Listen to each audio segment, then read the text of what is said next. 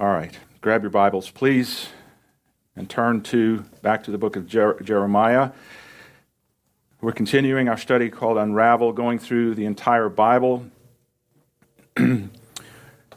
teaching the Bible in chronological order, the best that we can put all of that together. And last week we came to the book of Jeremiah. We looked at chapter 1. We'll be in chapter 2 today. In fact, this is such this is such a rich chapter that um, we're going to be here for the next two Sundays. I just didn't um, I wasn't able to move through this all in one Sunday. Very powerful chapter.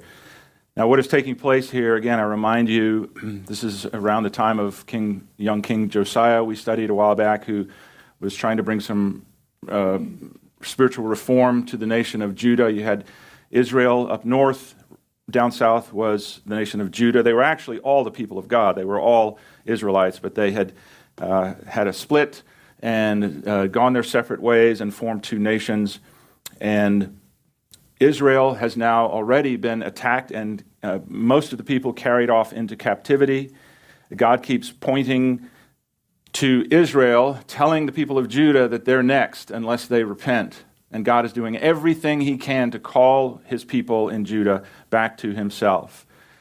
And He's sending prophets on the scene. We've looked at many of those prophets already. Jeremiah is one of the prophets that now comes onto the scene. We saw last week uh, the theme that runs through this book where Jeremiah keeps saying, The word of the Lord came to me.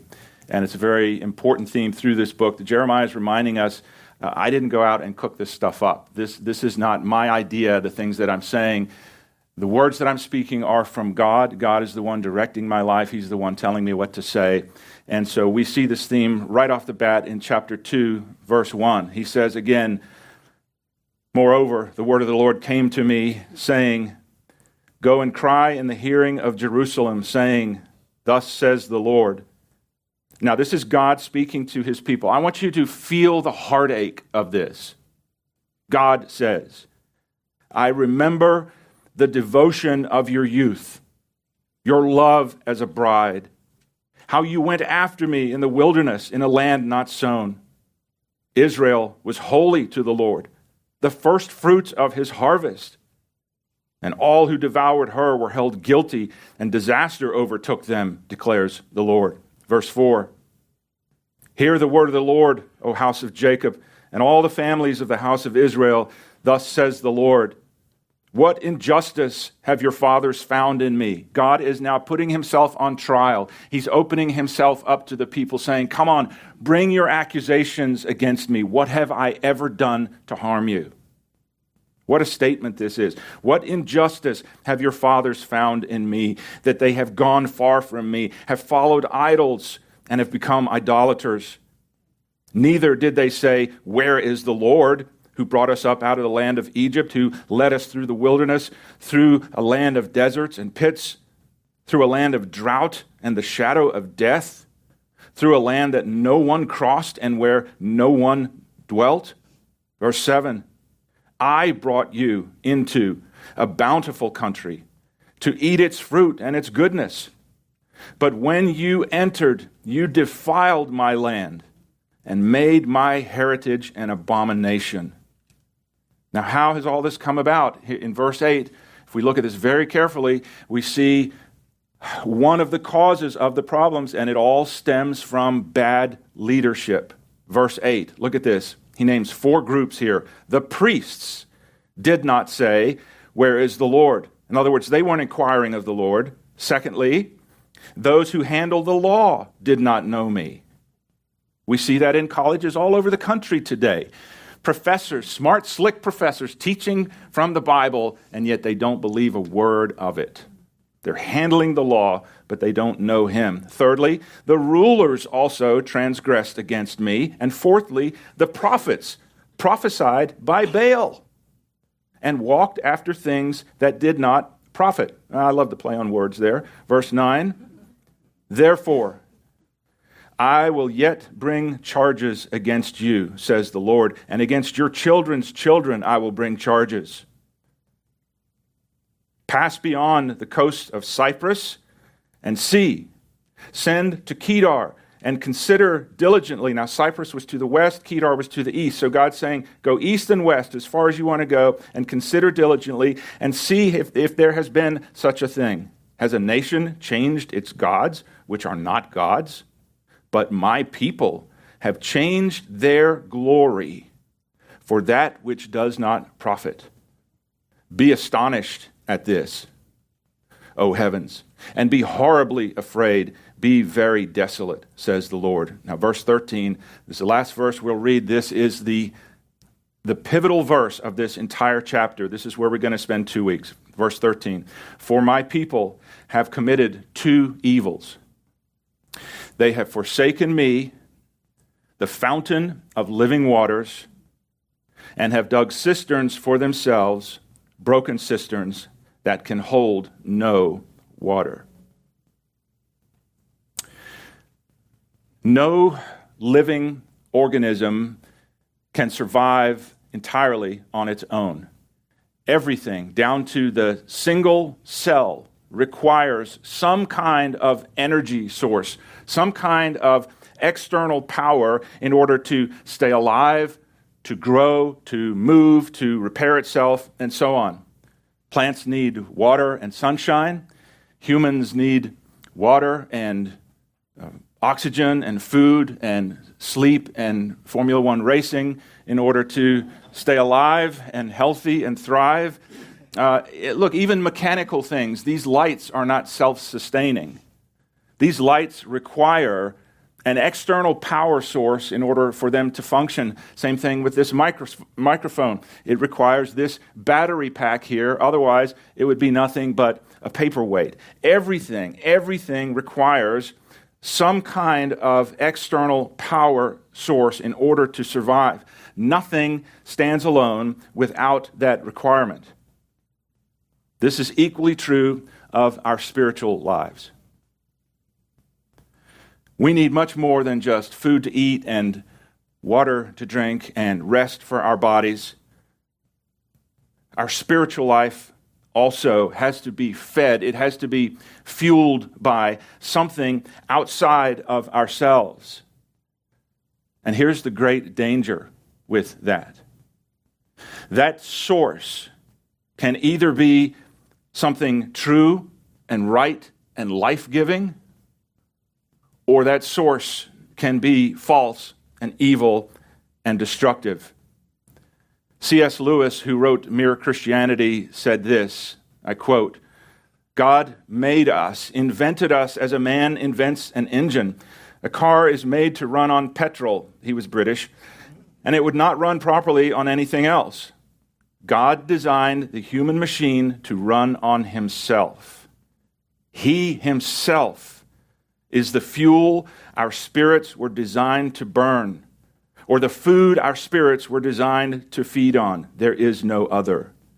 That is why it is just no good asking God to make us happy in our own way.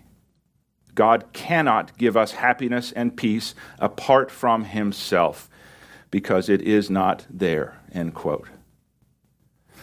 These verses we read in Jeremiah address a problem with the people of God. The problem is they have gone looking outside of God for their fundamental needs to be met. And God sums it up in verse 13 My people have committed two evils. Now, listen, they had committed hundreds of evils. We've seen many of them in our studies. Isn't it interesting that God boils it down to two? Two evils. Number one, They've forsaken me, the fountain of living waters. And number two, they have dug cisterns for themselves, broken cisterns that can hold no water. Now, we'll get more into this next Sunday, but cisterns is not a word we use at all. it was simply, they were underground water reservoirs. People would go and dig 15 to 20 feet down into, usually into the limestone rock or even just into the dirt.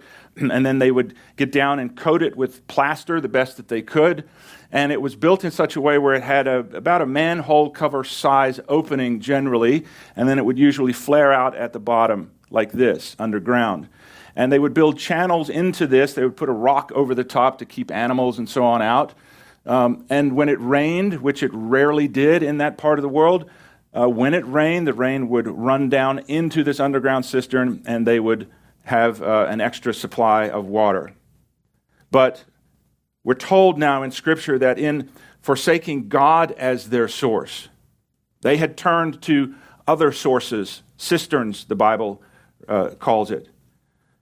But it's quick to tell us that these cisterns ended up being broken and holding no water and leaving them empty. And today I want to take a few minutes to focus quickly on the first of these two sins.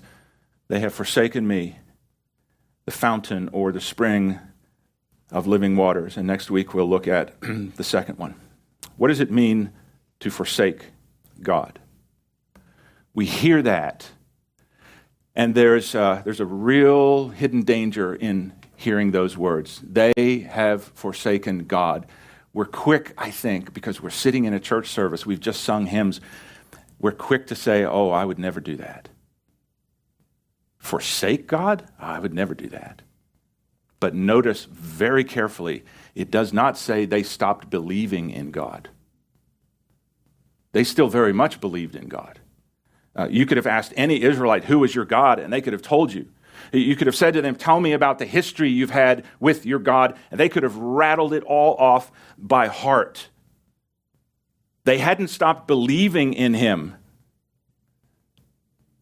but in their heart, they had forsaken him. And the sad thing is, this accusation isn't aimed at non believers, it's directed to God's people. We could understand if God said, Well, the non believers have forsaken me. We go, Oh, of course they have. They're non believers. God is talking to his people. People who have a history with God, people who have been the recipients of his love, and yet they've drifted from God and they've forsaken him. This close relationship that these people once had with God is described in the early verses we read. Uh, God says that the relationship with the Israelites that he had enjoyed was very much like a marriage. Look back at verse 2. Thus says the Lord, I remember the devotion of your youth, your love as a bride, how you went after me in the wilderness in a land not sown.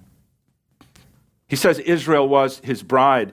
Their relationship was a beautiful romance. And God had brought Israel out of slavery through the wilderness into the promised land, not just so they could enjoy all the incredible, bountiful benefits and blessings of a land flowing with milk and honey, but God's primary purpose in, in taking them there was listen, to bring them to Himself. He was, I'm not being irreverent, I just don't know how to put this into, into terms that make sense to us today. God was, in a sense, preparing his, his little love nest for the people that he adored. He had been married to them and he was preparing the honeymoon. He was getting everything in order. And he said, You know, I'm going to take you to this place that is going to be filled with physical blessings. It's going to blow your mind all the ways that I'm going to pour out my love on you. It's going to be so evident. But that wasn't the point. The point was God wanted to draw these people to himself so that they could enjoy one another forever. Exodus 19, verse 4 and 5, God says, uh, you have seen what I did to the Egyptians and how I carried you on eagle's wings and brought you to myself. Now, therefore, if you will indeed obey my voice and keep my covenant, then you will be a special treasure to me above all people. God says, I brought you to myself to, to be my treasured possession. The land was secondary, the, the abundant crops were secondary. The primary purpose is to draw you close to me for a personal, loving relationship. And the Christian life is described this way in the New Testament. We're brought into a close relationship with Him. This is the focal point of uh, our, our uh, interaction with him. 2 Peter 1 3 says, His divine power has given to us all things that pertain to life and godliness through the knowledge of Him who called us by His own grace and excellence. John 17 3 echoes the same thing. And this is eternal life, that they may know you, the only true God, and Jesus Christ, whom you have sent. Now, this is much more than just a head knowledge of Him. This knowledge is personal, it is intimate, it is experiential. And you see here another great hidden danger. We can know God without really knowing Him at all. I think of the disciple Philip. Jesus said to him at one point, this is recorded for us in John 14 9. Jesus said to him, Have I been with you so long, and yet you still do not know me, Philip? Well, of course, Philip knew Jesus. He would recognize him on the street. Uh, Philip had been there participating in the ministry of Jesus. He had seen the miracles of Jesus. He had heard the teachings of Jesus. And yet, Jesus said to him, Do you still not know me, Philip, even after all this? What in the world is he talking about? You still don't know me? We can have a knowledge of God that is not fed by, it's not fueled by an active, living relationship with Him. And when that happens, our head may be full of knowledge about God, but our heart can be miles away from Him. This goes back to the illustration I began with of how no living organism can survive without some kind of external power source. And it's that intimate relationship with God that supplies us with the power we need for our spiritual life, not only to survive, but to thrive, to flourish, and to be fruitful. But saying we're in a relationship with God is not enough. Saying we are His bride is not enough. Because there are two kinds of togetherness in a relationship, especially in a marriage relationship. First of all, there's a side by side togetherness where you as a couple are you're moving through life together you have your plans and your goals and your obligations and you work through those things together side by side but there's also a face to face togetherness and that's all about enriching each other. It's about feeding each other's hearts. It's exclusive. It's private just between the two of you.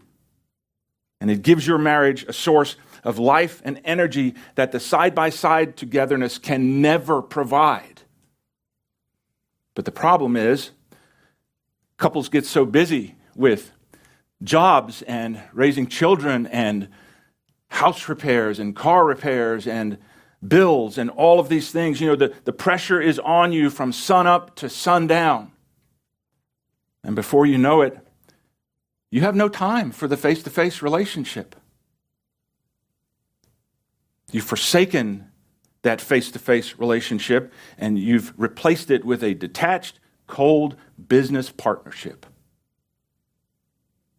Well, I can tell you that spells eventual disaster for a marriage.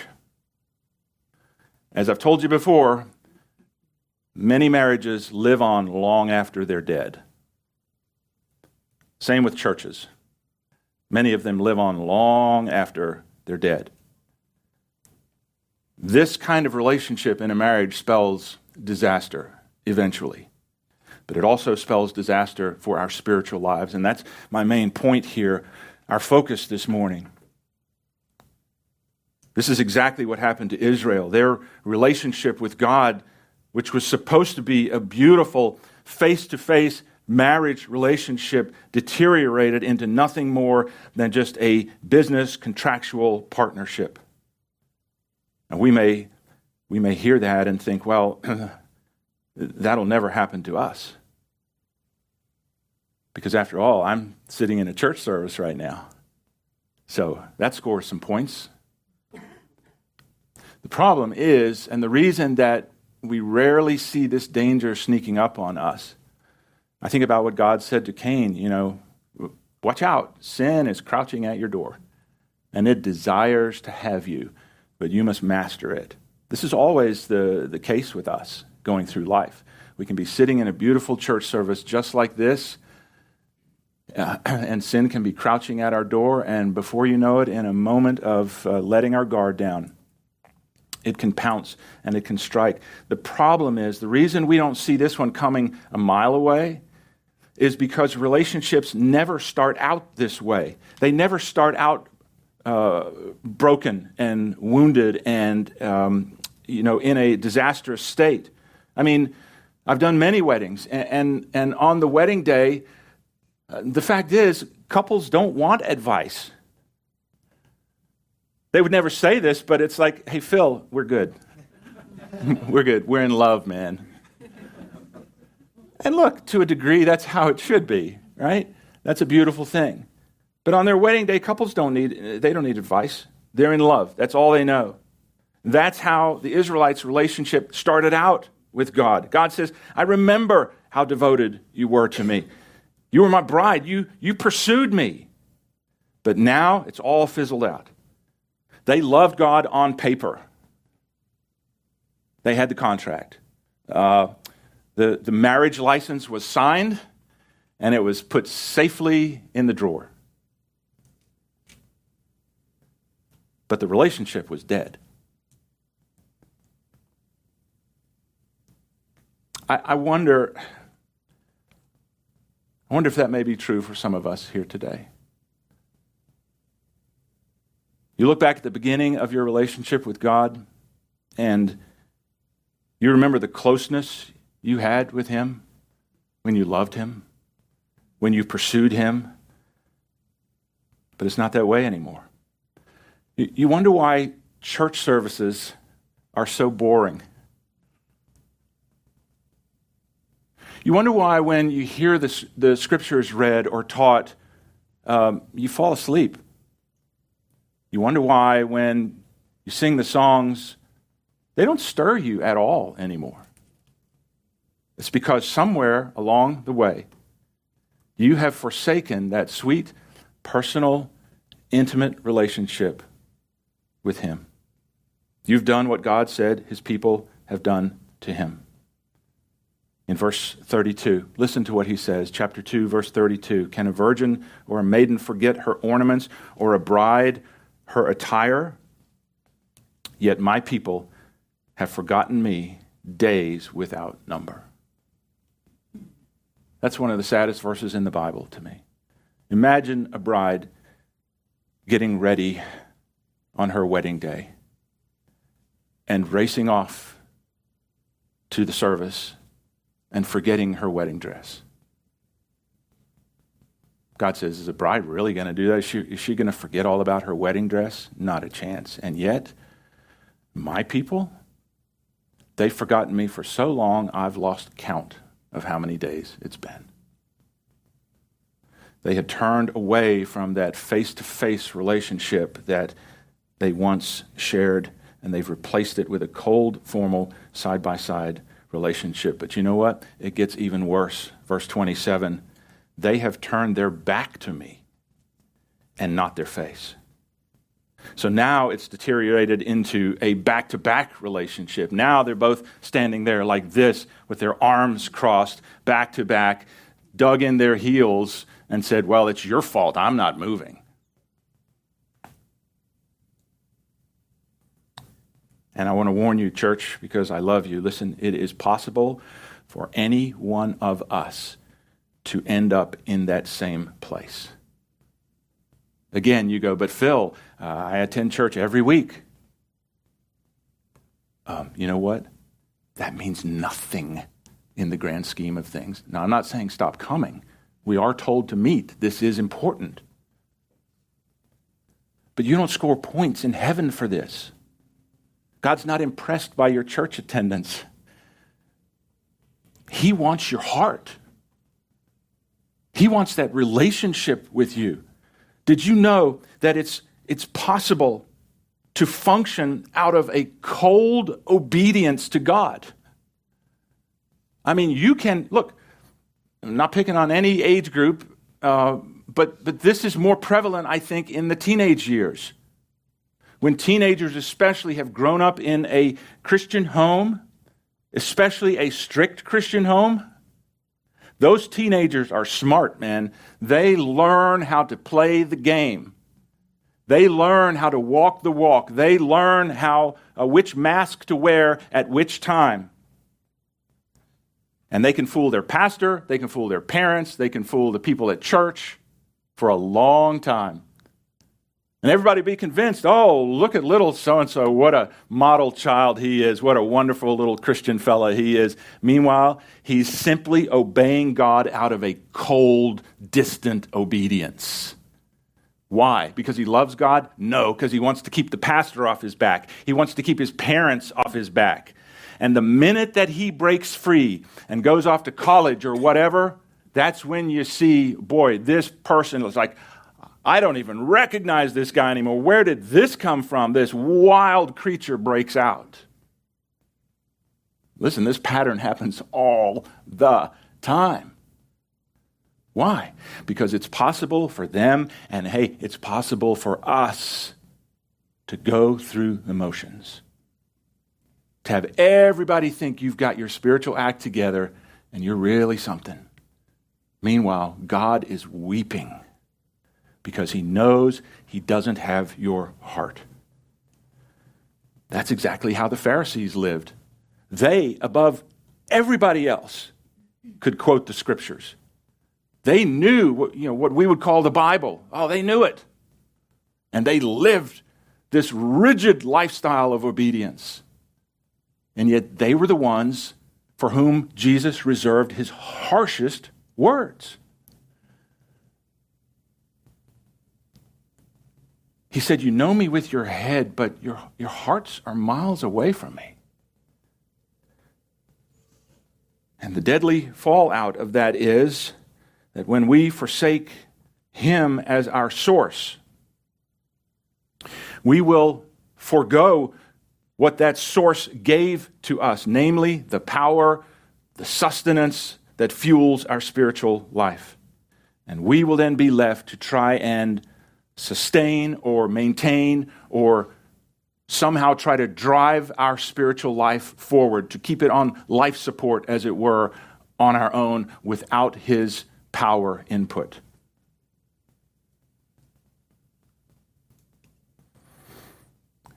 The Israelites forsook God. But that's only half the problem. Because what always happens when someone forsakes God is they are then cut off from the source. They are cut off from the fountain of living water. So, what does it mean to be without the living water? Well, we're going to dig deep into that next Sunday. But for now, let me just say this. When you forsake the fountain of living water, there is a next step that always happens. You will begin an endless search trying to find something else to replace that living water with, something that will satisfy your thirst. But I, just want to go ahead and tell you to maybe save you some time it doesn't exist. I won't ask you to, but I bet if I asked for people to raise their hands who've been on that search, convinced they were going to find life and joy and fulfillment apart from that source that only God can provide, and you came up empty every time, I bet hands would be up all over this auditorium, wouldn't they? Because the fact is, unless we're lying to ourselves, we've all been on that search. All of us have. A classic example of this was one of my favorite encounters of Jesus in the Bible It's when he met with the woman at the well. You know, he's, he's sitting there on the well, and this woman comes up to, uh, to draw water from the well, and she comes out at, at noon, which nobody did. You didn't do that in that part of the world. Noon was uh, blazingly hot and dangerously hot, even. And so they would uh, always go and draw water early in the morning or late in the evening when it was cooler. So Jesus, you know, he had, we've talked about this. He, he told his disciples earlier, I must needs go through Samaria. The disciples like, whoa, hey, we don't go through Samaria. You know, we hate those people. We always go around Samaria. You know that, Jesus. Jesus says, nope, I have an appointment today with a woman at a well. Jesus sits there. The woman comes with no one else around. There's so much that I could um, sort of paint into that. I want to be careful because I don't know all the details, but just from, from history and from other Bible examples, we can put some of the pieces together. But it seems, based on everything we know, it seems that this woman chose to come out to the well at noon to avoid all the other women, to avoid the gossip and the stares. And, oh, look, there she is. There she is, that adulteress. And so she shows up at the well at noon, and there's Jesus. And Jesus begins a conversation with her and surprises her by saying um, in the conversation, Yes, uh, you in fact have no husband. Uh, the, the fact is, you've had five husbands, and the man you're living with now is, is not your husband.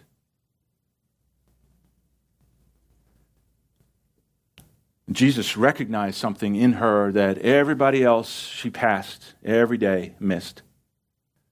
Jesus saw that she was thirsty and that the water she was drinking did not satisfy her. Now, I'm not talking about the water she came to draw from the well. I'm talking about the things that she was chasing after in life to try and quench that thirst in her soul.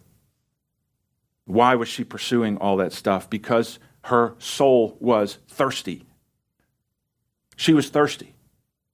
And she was trying to quench that thirst through love or romance or marriage or maybe having children, having a family. But every time that water ran out, she'd be thirsty again. And so she'd start out on yet another pointless pursuit. Man, what a broken life she was living. What a broken life. But you know what? When people are thirsty enough, they'll drink from any source. Some of you have been on mission trips to different parts of the world.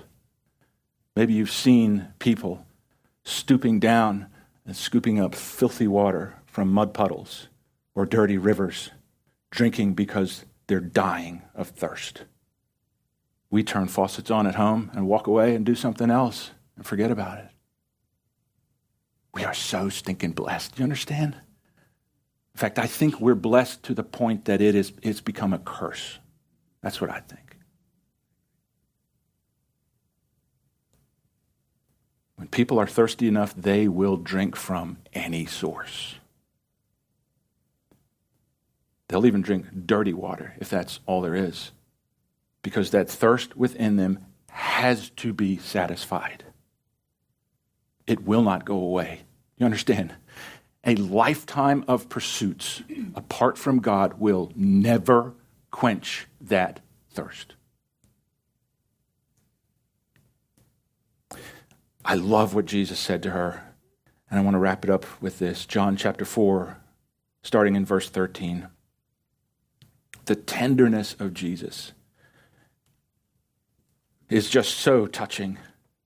Jesus answered and said to her, Whoever drinks of this water, was he pointing to the well, or maybe was he communicating to her this water, your life, hon?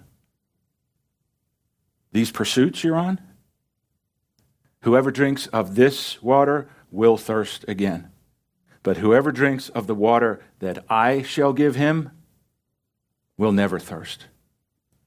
But the water that I shall give him will become in him a fountain of water springing up into everlasting life. Verse 15 Then the woman said to him, Sir, give me this water that I may not thirst. And he did give her that spiritual water. And in that moment, she reconnected her source. From all those things she had been pursuing. Well, let's plug it in here and see if I can get my soul fulfilled. Nope. Let's try over here. And in that moment, she, she turned her connection, if you will, and plugged it into Jesus, and she was filled with living water. And it transformed her life. It says she left her water pot. I mean, that's like, that's important stuff to them. She forgot all about the water she was there for. And she ran back to her town and she told all the people in the town, Come and see a man who told me everything I ever did. Her life was changed not because she read some book, not because she went to some seminar, not because she tried to pump herself up and find the inner giant within and all of that stuff. No, her life was transformed because she connected her source to the source of life. And for the first time, that thirst was quenched. She was fulfilled, and her life was changed. Can I close by asking you, what source are you connected to this morning?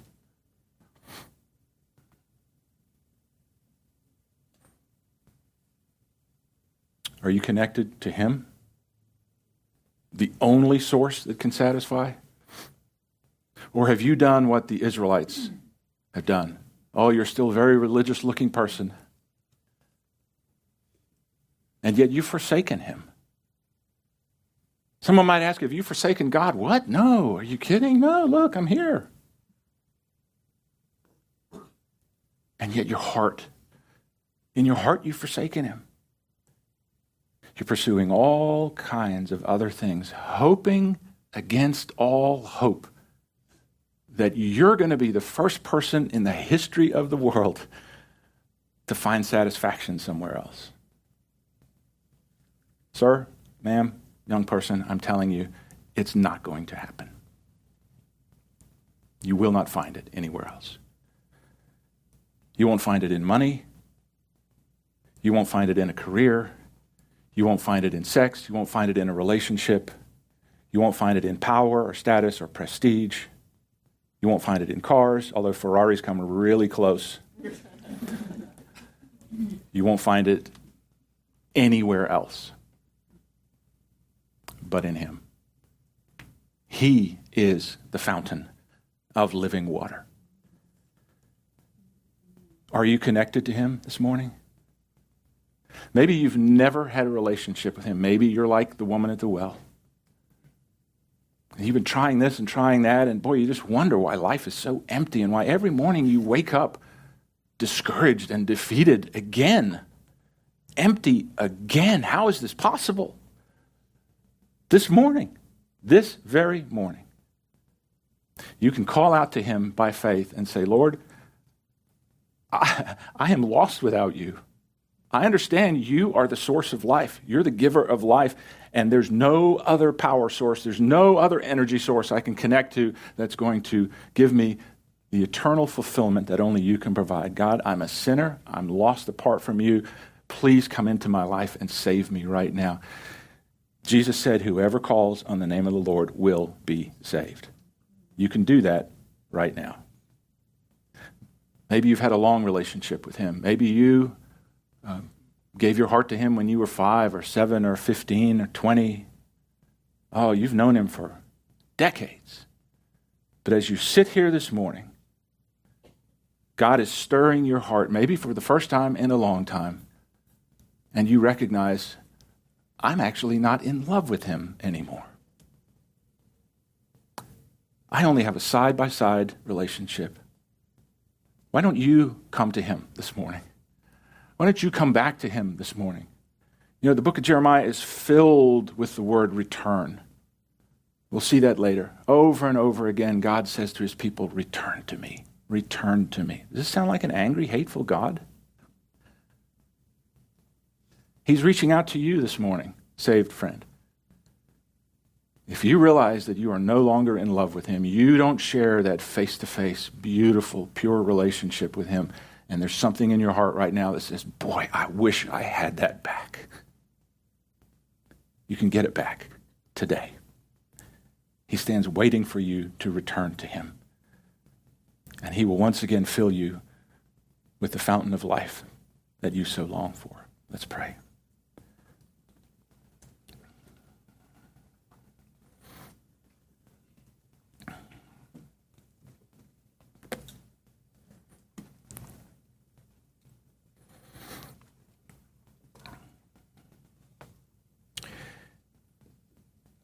I want to say as, uh, as we pray and we, sing a couple songs, and uh, this will this will all be over.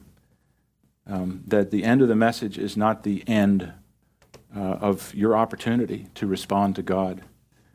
You can call out to Him from right where you are. You can. You're welcome to come forward and kneel here up front and spend time talking to the Lord. I will be at the back. There will be a woman at the back. Uh, if you ladies would like to speak to, to another lady, you're welcome to come and talk to me. Uh, we are here, we're available to help you in any way that we can. Listen, if you're lost today, if you've never come to Christ, if you've never given your life to Him, I implore you, do not leave this place without Him. You know what? By God's incredible grace, He has given you another opportunity right now don't waste it. Christian friend, I know what it's like. Your pastor knows what it's like to be saved, but to have a heart that is distant from God. It is misery. It's misery. You don't have to live there if that's where you are today. You don't have to spend another day there. Bring that burden to Him, lay it at His feet call upon Him and say, Lord, I want to reconnect to you, the only source of life. Come and fill me with your Spirit once again. Father, take your word and apply it to our hearts as you see fit. Do a great work in each of us, I pray. In Jesus' name, amen. You've been listening to a broadcast from Life Point Church in Greenville, South Carolina. If this ministry has touched your life in some way, we would love to hear from you. Just visit our website at www.lifepointsc.org for more information. Or, if you prefer to reach us by letter, you can write to us at P.O. Box 27036, Greenville, South Carolina 29616, USA. Until next time, may God bless you as you continue to follow Him.